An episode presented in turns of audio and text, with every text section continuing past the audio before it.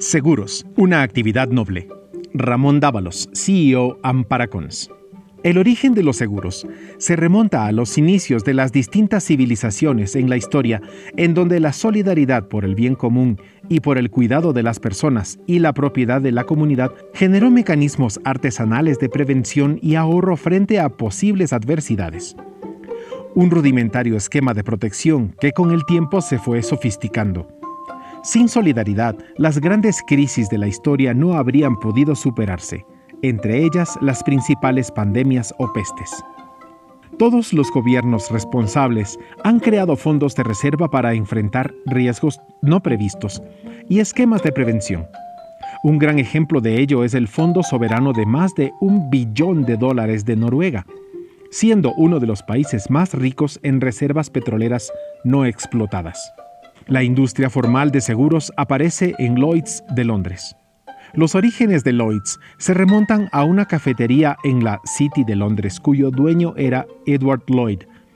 Su existencia se registró por primera vez en febrero de 1688 con el fin de captar inversionistas, quienes, con información sólida, apostaban, entre comillas, al arribo intacto de la mercadería transportada su tripulación y las mismas embarcaciones desde Oriente hacia Occidente.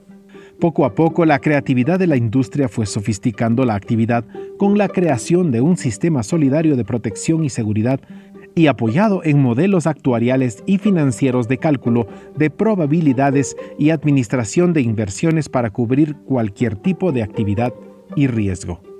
Hay seguros con fines de lucro como los seguros privados y toda su cadena de diversificación, y otros que no tienen fines de lucro como la seguridad social de los países en protección a sus ciudadanos, pero todo se basa en el principio de solidaridad.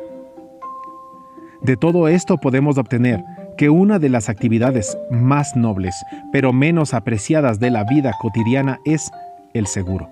Su desenvolvimiento se debe ver plasmado en vocación de servicio y la entrega 100% a la adversidad.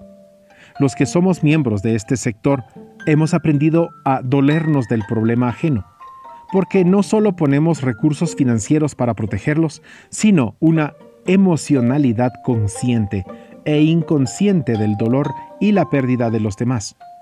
Cuando se pierda este valor intangible, se perderá también la verdadera misión del asegurador. La modernidad nos genera ahora grandes oportunidades de difusión y esquemas variados de protección y cada vez más personas tienen acceso al cuidado del futuro de su familia y su patrimonio. Ya no hay misterios en la compra de seguros. Su utilización es cada vez más sencilla y sin la famosa letra pequeña, entre comillas. Los esquemas tienden a pensar en dar el servicio en cuidado de sus clientes. Todo esto se logra mediante la tecnología que impulsa la masificación y democratización de los diferentes esquemas de protección de riesgo. Y hay sectores satélites a lo financiero que no podrían seguir sobreviviendo sin la presencia de los seguros, como son los sectores de la salud, la infraestructura, la banca, etc. Finalmente se comienza a desarrollar cada vez más la actividad cooperativa. Estamos frente a un gran paso y una transformación que cambiará la manera de llevar la industria con la presencia de la tecnología.